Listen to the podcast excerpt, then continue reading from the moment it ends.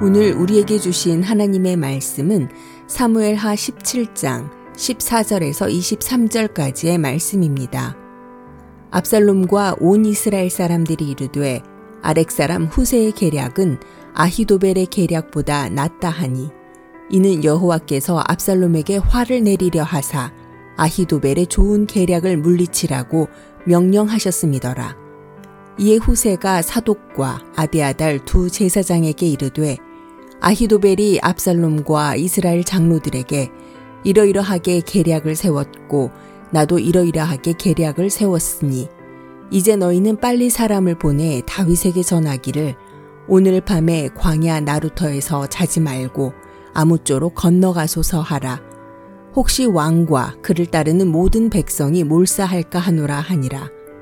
그때 요나단과 아히마아스가 사람이 볼까 두려워하여 감히 성에 들어가지 못하고 에누로겔 가에 머물고 어떤 여종은 그들에게 나와서 말하고 그들은 가서 다시 다윗 왕에게 알리더니 한 청년이 그들을 보고 압살롬에게 알린지라. 그 두 사람이 빨리 달려서 바후림 어떤 사람의 집으로 들어가서 그의 뜰에 있는 우물 속으로 내려가니 그 집 여인이 덮을 것을 가져다가 우물 아귀를 덮고 찌은 곡식을 그 위에 널매 전혀 알지 못하더라.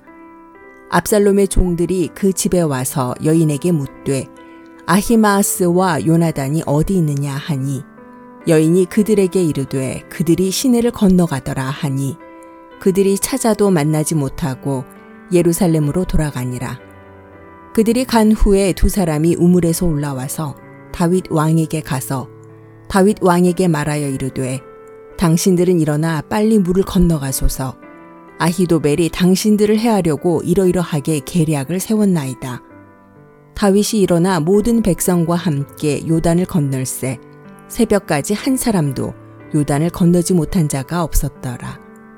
아히도벨이 자기 계략이 시행되지 못함을 보고 나귀의 안장을 지우고 일어나 고향으로 돌아가 자기 집에 이르러 집을 정리하고 스스로 목매어 죽음에 그의 조상의 묘에 장사되니라.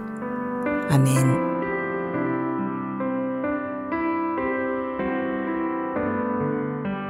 안녕하세요. 수요 묵상의 시간입니다. 아히도벨은 성경에 나오는 최고의 전략가였습니다. 그는 다윗 옆에서 전쟁의 전략을 짜는 사람이었지요. 압살롬이 반란을 일으키자 아히도벨은 주저하지 않고 압살롬에게 붙어버립니다. 아히도벨은 왜 압살롬에게 협력했을까요? 사실 압살롬은 왕이 될 만한 인물은 아니었습니다. 그럼에도 불구하고 아히도벨이 압살롬에게 붙었던 이유는 이 아히도벨이 다윗의 아내인 바세바의 할아버지였기 때문입니다. 그의 마음에는 다윗을 향한 원망이 남아 있었습니다. 바세바의 남편인 우리아를 죽이고 바세바를 차지한 다윗을 향한 원망 때문에 아히도벨은 압살롬 진영에 참여했던 것입니다. 그러나 하나님의 전략이 더욱더 위대했습니다. 압살롬 진영을 혼란시키기 위해서 후세라는 다윗의 스파이가 압살롬에게 잠입합니다. 아히도벨은 지금 바로 다윗을 공격해야 이길 수 있다라고 주장했지만 후세는 압살롬의 진영을 정리한 후 제대로 준비해서 다윗을 공격해야 한다라고 주장을 했습니다. 하나님께서는 압살롬의 마음을 흔드셨고 압살롬은 후세의 전략을 선택하게 됩니다. 그리고 23절을 보면 아주 한심한 결론이 나오는데요.